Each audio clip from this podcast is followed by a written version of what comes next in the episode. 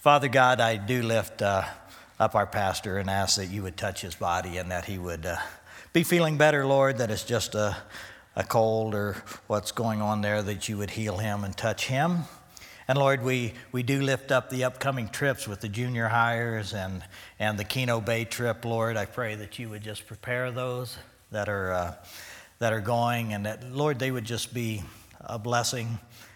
And Lord, that you would just keep them all safe as they as they travel. And God, we just thank you that we can bring them before you. And Lord, we do ask that you would bless this time as we get into your word, that, Lord, you would uh, be glorified and that you would just speak to our hearts. And, Lord, that you would do what you need to do in our hearts and our lives as we uh, as we look at this passage. And, Father, I just ask these things in Jesus' name. Amen. So you look at uh, the Gospel of John here, chapter six. I know we're kind of jumping into the, the middle of the uh, of the chapter, but in the early part of the chapter, we need to kind of get caught up here so that we can uh, go where we're going here. But in the first part of the chapter, Jesus and the disciples had went across the, the Sea of Galilee there, and were spending some time, and a multitude came there. And it's the story of Jesus feeding the five thousand. And so Jesus uh, takes the, the loaves and the, the fish there and, and feeds the uh, the multitude, and then sends the disciples away, tells them to to cross over, to, to go to Capernaum. And as they get out in the Sea of Galilee, a storm comes up, and we have the story there, a little more detail in Matthew than in John, but the storm comes up, Jesus walks on the water out to them. That's where Peter gets to uh, step out of the boat there, step on the water, and but we and we see there that it kind of sets up what we're going to look at tonight, that that Jesus had then there, it says here in, in verse twenty-two, as we pick it up there, that on the following day, when the people who were standing on the other side of the sea saw that there was no boat there except that one which his disciples had entered, and that Jesus had not entered the boat with his disciples, but his disciples had gone away alone. However, other boats came from Tiberias near the place where they near the place where they ate bread after the Lord had given thanks. When the people therefore saw that Jesus was not there, nor his disciples, they also got into boats and came to Capernaum seeking Jesus. So we just see that this scene of, of Jesus feeding all these people with, with just the loaves and the fish, and then he sends the disciples away, and said, and then sends the, the, the multitude away. And as they realize that Jesus was no longer there, then they follow him. And that seemed like a good thing, right? That this crowd is following Jesus. And we're going to look and talk about that a little bit, because why were they following him? What was their motive? What was their heart that they were following him? And, you know, as I was studying this today and as I was looking at that, you know, God really impressed on my heart, why am I following him? You know, why do we follow Jesus? And why do we do the things that we do? That they came and they were looking for Jesus. And we're also told in the first part that they had come there seeking Jesus before they're at where he fed them. They come because they had seen that he was healing the sick, that he was taking care of, of all these diseases, and and so they were they were following him. And so they they seen that he wasn't there. They they come across the sea there seeking him. And it says, and when they found him on the other side of the sea, that they said to him, Rabbi, when did you come here? They go, look, we know there was one boat. We know that you sent the disciple, your, your disciples away. You were here. Basically, how did you get here? How, how did you get over here? And, you know, Jesus could have said, well, I took a walk. I, I walked for a little while, and then I, I hitched a ride in a boat. But as many times we see in the Gospels, as questions are asked, especially with, with Jesus, that he doesn't answer the question that they ask, but he answers the question that they should have been asking. They're going, how did you get over here? And Jesus said, answered them and said, most assuredly, I say to you, you seek me not because you saw the signs, but because you ate the loaves and were filled. He didn't answer their question, but he said, here's the thing. You're following me for the wrong reason. You're following me because you got a free meal. You're following me because of what you can get and what you can have right now. That you're, and we'll see as we as we develop this and as we look at this passage, that they had seen the signs, they had seen what Jesus had done, they had seen him literally feed them, and they had to know that that was a miracle within itself because, hey, there wasn't a food truck come up here and feed these people. There, you know, there wasn't food around, and Jesus fed them, that Jesus took care of them, and they go, we know. He goes, you're following me because I filled your bellies. And so often, I believe that as we look at the Scripture, as we look at, at Christ, that I got to be honest that I'm probably guilty of that as well. Of sometimes we follow Christ and we look at him for what, hey, he, I'm sick. I need, you know, hey, I want him to heal me. We want him to take care of us materially. And Jesus here, and we'll see and we know that Jesus is more concerned with our spiritual problem than our physical problems, if you will. That it's the spiritual thing that is the problem with these guys, you know. And it's interesting to me that, that Jesus didn't try to draw in the big crowds. In fact, when you see most of the miracles that he did, it was to a very uh, small or unique group. And even, like I said, he the whole walking on the water, he didn't say, hey, guys, I just walked across the Sea of Galilee. No, he it was that was for the the disciples. That wasn't for everybody. And Jesus didn't do the miracles and do the things that he did for a sideshow, if you will, to, to gather big crowds. In fact, at this time, he tried to avoid them, and it says that he left there because of them of him feeding them, that they wanted to take him by force and make him their king.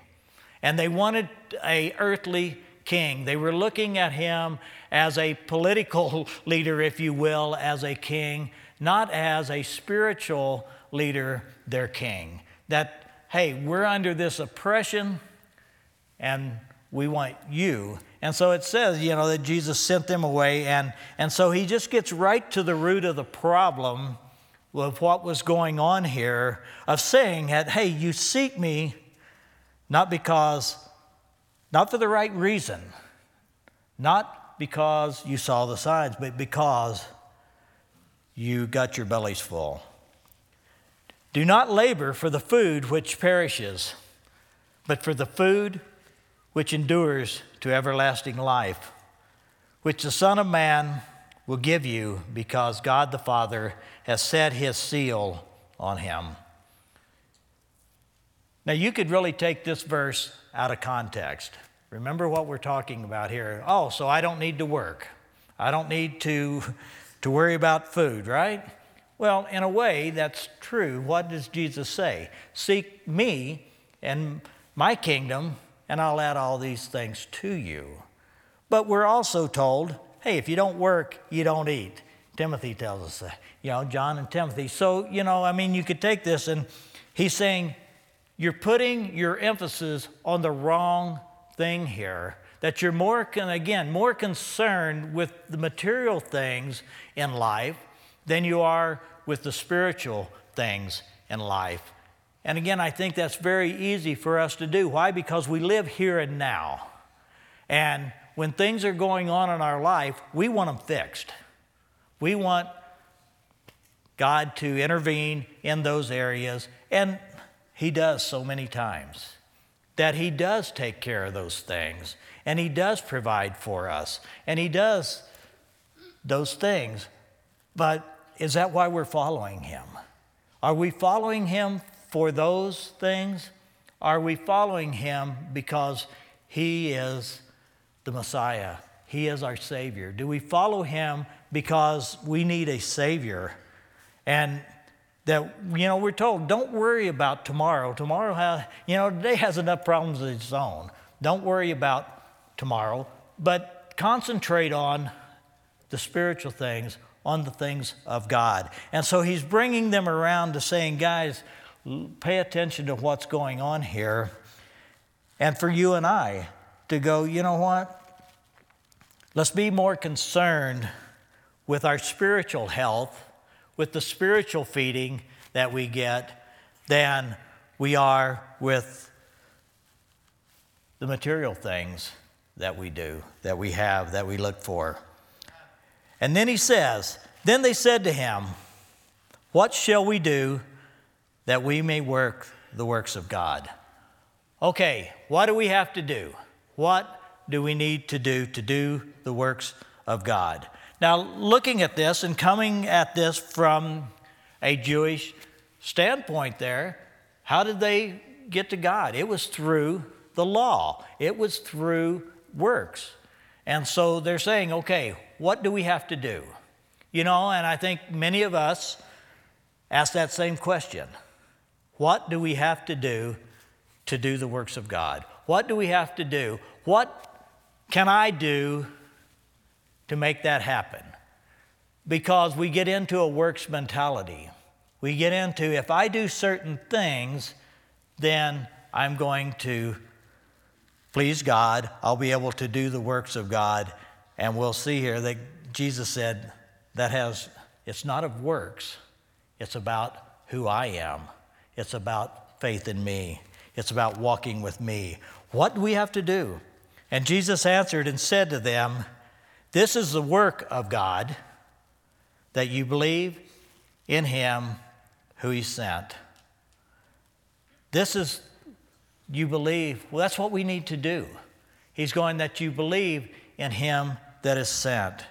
And it's, you know, that Jesus said in, in there in twenty-seven, because, you know, that God had put that seal on Him, that saying ownership, if you will. And and I think for you and I, what are we told? That we are sealed by the Holy Spirit when we accept Jesus Christ, that we have that guarantee of salvation, that we have that guarantee that He has given us, and that we have that seal. And He says that this is the work, not, notice what they said, what, that we may do the works of God. Here is the work of God, that He sent His Son for you and I, that He sent His Son to redeem us, that He sent His Son that we might have everlasting life, that He sent His Son for those things, that Jesus is there. And therefore they said to Him, what sign will you perform then, that we may see it and believe you? What work will you do? Now remember, they just saw Him feed them. It said before that they came and was following Him because they seen the miracles that He had done. And they're saying, what sign are you going to give us? What sign are you going to do? So many times we're looking for a sign, are we not? That we're looking for something for God to do. And He says, I've already done it. The sign is that Jesus Christ came in the flesh, that he came to die for our sins. That, that is the sign, and that, that is what we need, and that is what he came to do. And yet, they're still looking for a sign. And I I get it, because, you know, so often you see somebody that, that is not a believer and they're going through something in their life. And we're praying for them, and we want God to move in their life and heal them. And we think, God, if you would just do a miracle here, they would walk with you. Not so much. We see throughout Scripture that it wasn't the miracles that really... Look what he did bringing his children out of Egypt. All the signs and wonders and all the things that he done for them to redeem them from, from Egypt. And yet, that didn't work, did it? As soon as they got in the desert, they started complaining and whining. Oh, you just brought us out here to die. And yet, he done marvelous things for them. And yet, and, and again, these guys had seen him heal. They had seen him do miracles. They had, they experienced it in their own life of him feeding them, and then they asked, what more, what sign are you going to give us that we will know that you're, what work will you do? And listen to what they say. Our fathers ate the manna in the desert. As it is written, he gave them bread from heaven to eat. He's saying, yeah, we know you fed us yesterday, but hey, the manna was there for forty years. Are you gonna? Are we gonna start seeing some manna come here? Are you going to start feeding us? Are you going? Is that what? Is that what we're gonna see? Is that what you're gonna do to prove? Because they kind of had that mindset that the Messiah would, when the Messiah came, that that's what was going to happen. So they go, hey. We, we've seen that man, we know, in the desert. And that always amazes me, that Jesus, that God took care of them all that time for forty years as they were disobedient, walking in the desert. That he continued to feed them. He continued, their clothes didn't wear out, their shoes didn't wear out. That he took care of them all that time in the desert, even though they were in the desert because of disobedience. And yet, God was still there for them. He was still there. And think about that. Think about the manna. They didn't have to do anything but walk out of their tent, their dwelling, to pick it up. All they had to do was walk out and pick it up. And God said, you know, take this much and no more. They could go out and pick it up, or they could go out and trample the gift of God. Think about that.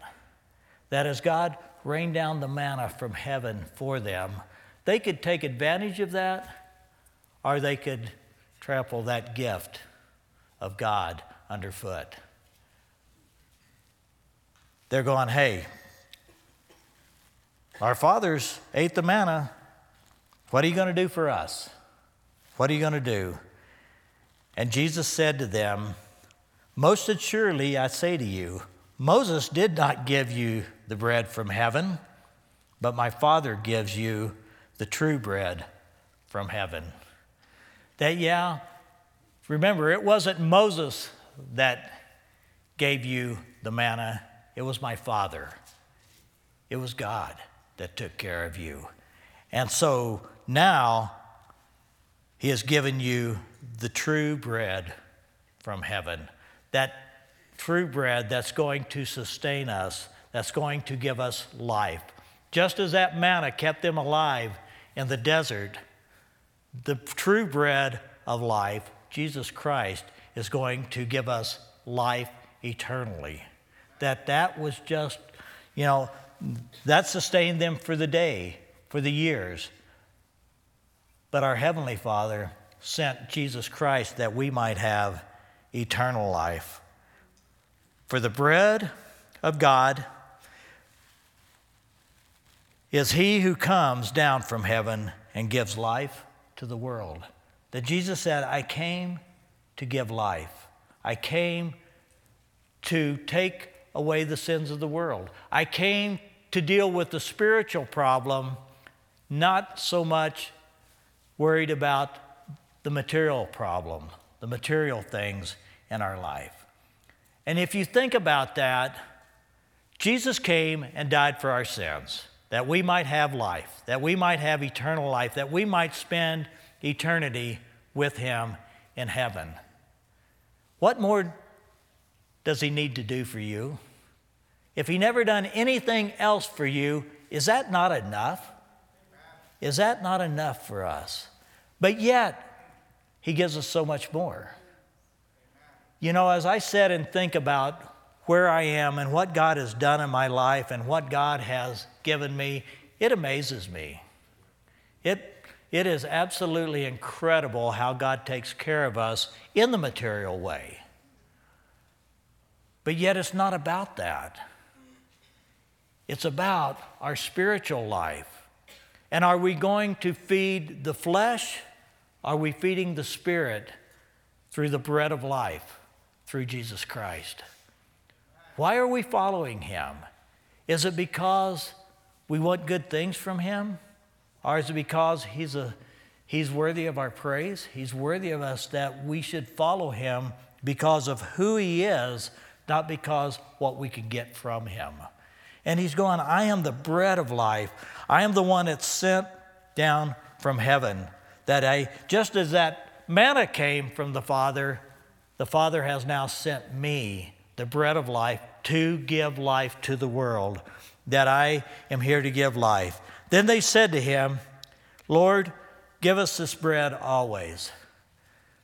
This kind of reminds you, hopefully, it reminds me of another story where Jesus met this woman at the well. And he said, hey, I've got living water. And she's saying, sounds good to me. If you eat, if you drink this water, you'll never thirst again. And she's going, score. I won't have to come to this stinking well every day. And Jesus says, you're not getting it. But he says, you'll never thirst again if you drink this water. And we're going to see here, he says, this bread, you're not going to hunger and thirst.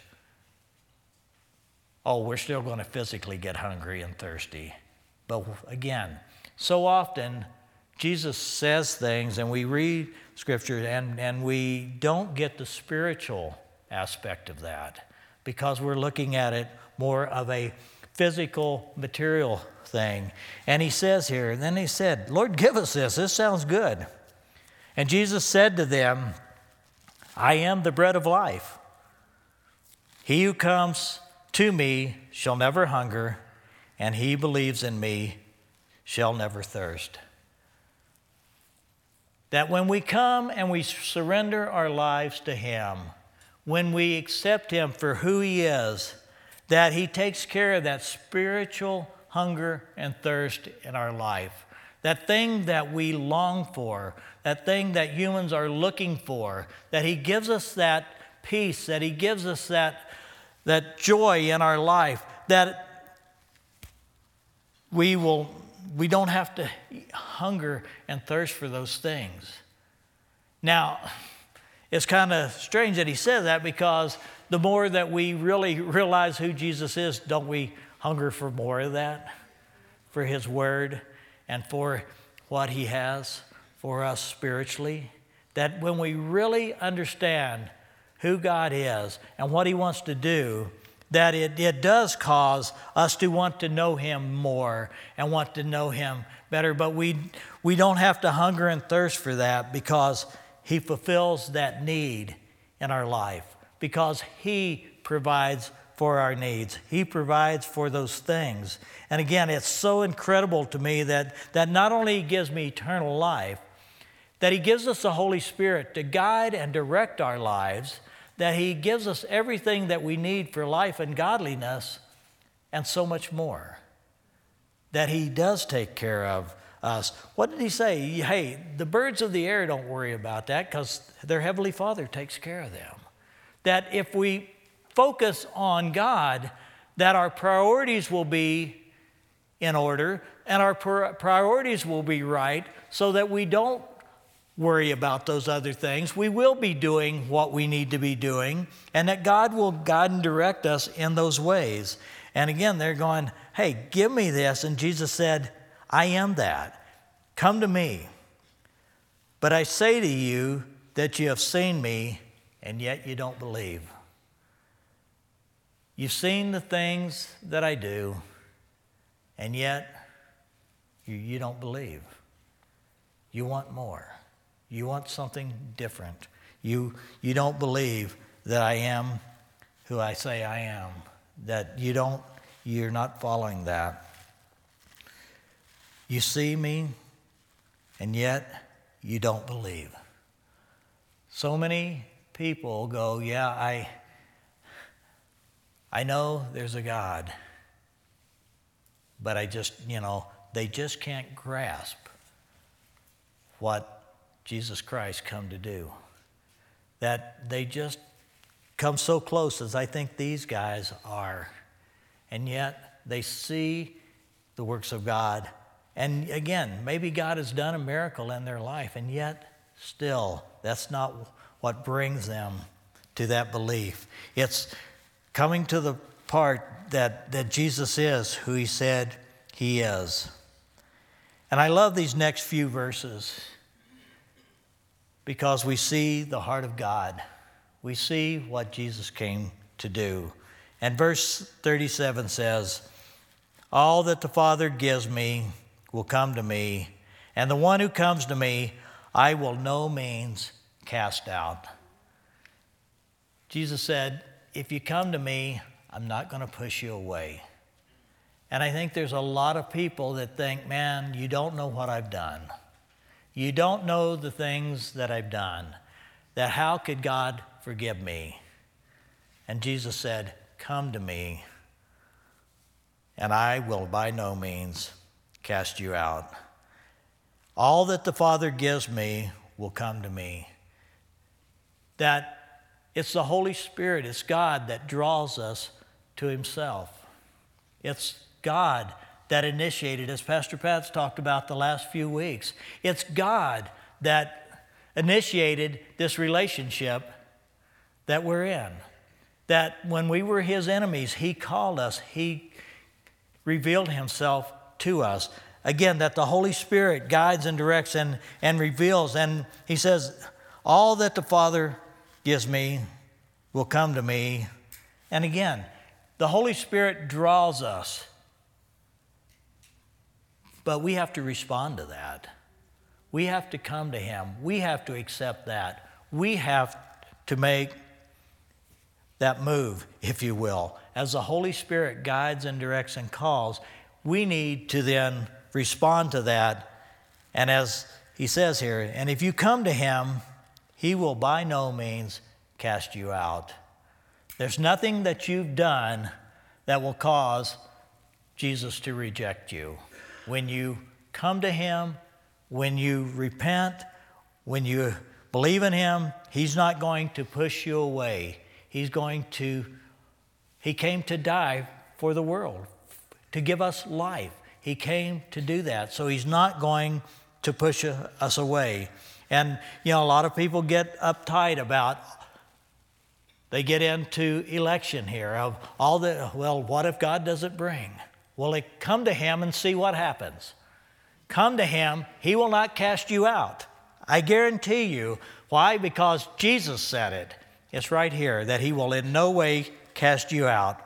For I've come down from heaven not to do my own will, but the will of him who sent me. I think of Jesus in the Garden of Gethsemane. Lord, if there's any other way. Father, if there's any other way, let this cup pass from me. But nevertheless, not my will, but yours be done. And I hope that that is the attitude of us here tonight. That as we see that, that as followers of Jesus Christ, that as believers in Christ, that our hearts and our attitudes are, are that. Not my will, God, but yours be done. Lord, whatever you want to do in my life, I know it's going to be good. I know it's going to be perfect. I know that it's going to be what I need. That your will may not line up with my will, but let me put my will aside and your will be done. I was talking to somebody this week, and they said, I am really afraid to totally surrender to God because I don't know what he's going to do in my life. And I go, amen. You don't. But I can assure you one thing, that it's going to be the best thing in your life, that it's going to be much more than if you follow your own will, that God's going to work in your life in such a way that it'll blow your mind. If you surrender to Him and if you walk with Him and as you totally give Him control, and if we honestly say, God, not my will, but yours be done. That, you know, God has never asked me to give up anything that was good for me. He's never taken away anything that was going to be good for me. He's sure taken away a lot of things that were destroying me, that I thought were good for me, that I held on, that I didn't want to get rid of. But never will He take away something that is good for you. That God's plan for your life is the very best. He created you. He knows how you should operate. He knows the best thing for you. And He's given His Son to die for you so that we might have life, so that we might experience life the way that God intended for us to experience life, through walking with Jesus Christ. And I know it's scary. It really is to, to let go and just say, God, your will be done. Because you don't know where He's going to take you. You don't know what He wants you to do. But I guarantee you it's going to be good. I guarantee you it's going to be the best thing in your life as you surrender to Him, as you give that to Him, as you walk with Him. This is the will of the Father. You want to know what the will of the Father is? Here it is. This is the will of the Father who sent me, that all He has given me, I should lose nothing, but should raise it up at the last day. Good news, people. God's not going to lose you. God's not going to forget about you. The will of the Father is that we get to heaven, that we get to spend eternity with Him. Do you realize that God wants you in heaven more than you want to be in heaven? That He sent His Son to die for you so that you could have a relationship with Him? And it's not you holding on to Him, it's Him holding on to you. My grip gets pretty weak. I used to have a good grip, then I don't know what happened. And if I'm trying to hold on to God, I'm in trouble. But I know He's going to hold on to me. I know that He's going to see it through. What are we told? That He who started a good work in us will see it through to completion. That God's not going to lose any of us. That God is not going to misplace you. And I think sometimes we might think that. Who am I? You're a child of God. You're God's kid. He loves you. He's not going to lose you. He's going to make sure that you make it all the way. That that's the will of God, that God's will is that we make it all the way.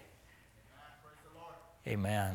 And it's not just for eternity, not for heaven. It's for right here and now.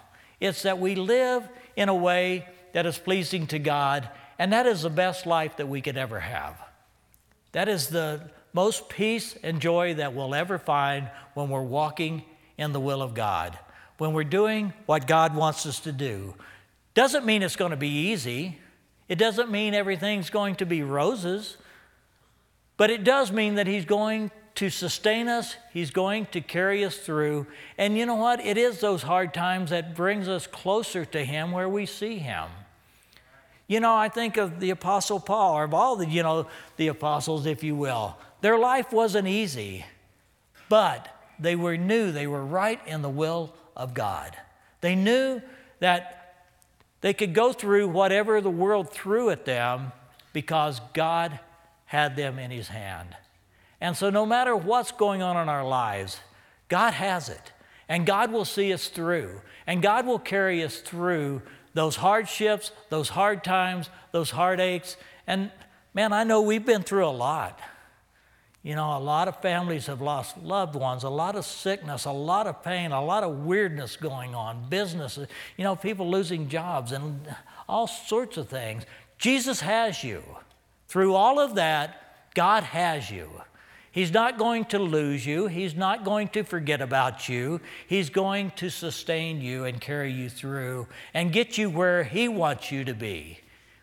And again, it may not be our plan, and it may not be what we think that we need, but yet God's plan for your life is perfect. God's plan for your life. And so we really shouldn't be afraid of what God's going to do in our lives, because it's going to be good. It's going to be perfect. And that he will raise us up at the last day. That, that is God's promise and God's will for our lives. In verse forty, and this is the will of him who sent me, that everyone who sees the Son and believes in him may have everlasting life, and I will raise him up at the last day. Every everlasting life is for now. It's not for when we die. That's part of it, because he says, he who has the Son won't die. And he's talking spiritually. We know these bodies are going to give up. But spiritually looking at it. And again, what's he been t- talking about here? Get our eyes off of ourselves. Get our si- eyes off the material things. Get our eyes on Jesus Christ. Get our eyes on the spiritual things, feed the spiritual part of our life, and all of those other things are going to work out. No matter what, God has you, and he's not going to lose you, and he loves you, and he wants you with him. And I know we're here on Thursday night, and I believe that I'm talking to mostly believers, hopefully all believers. But if you're here tonight and you're not, I want to encourage you, come to him. Accept him. Believe in him. And he's not going to cast you away. He's going to embrace you. Just as the father of the prodigal son saw that son coming up the drive, and what did he do? He ran to him, and he embraced him. Welcome home, son. Welcome home. That's what he's wanting to, to do for you tonight if you don't know him. And if you do know him, have you really surrendered your life to him? Have you really said, Lord, not my will, but yours be done? Lord, those things that I've been holding on to, those things that have held me back, those things that I've been afraid to let go of. Tonight's the night to let go of those. Just give them to him. Fully sold out to him, and follow him, not for the material gains or because he's going to feed you, but because he wants to give you eternal life. Let's stand up and, and pray. Father God, I thank you so much for this passage. Lord, I thank you that you love us so much that you sent your Son to die for us. And Lord, that we can have that assurance, Father, that you're not going to lose us, that you're going to complete that work that you started in us. And God, I thank you that it's your will that we make it to heaven, that we have that relationship with you. And Father, I just pray that we would just see that more clearly, walk with you more clearly. And tonight, as we continue in an attitude of prayer, if you're here tonight and you have never accepted Jesus Christ as your Lord and Savior, I want to give you that opportunity tonight, that I want to give you that opportunity to say yes to eternal life, to say yes to the Father, to come to a saving knowledge of him. And I'm just going to say a quick prayer here, and you can say this prayer with me. Father, I confess to you that I am a sinner. And God, I want you to come into my life. I want you to be my Lord and Savior. I'm asking you to forgive my sins. I'm asking you, Lord, to come into my life, guide and direct me. That, Lord, I want you to be my Lord and Savior. In Jesus' name.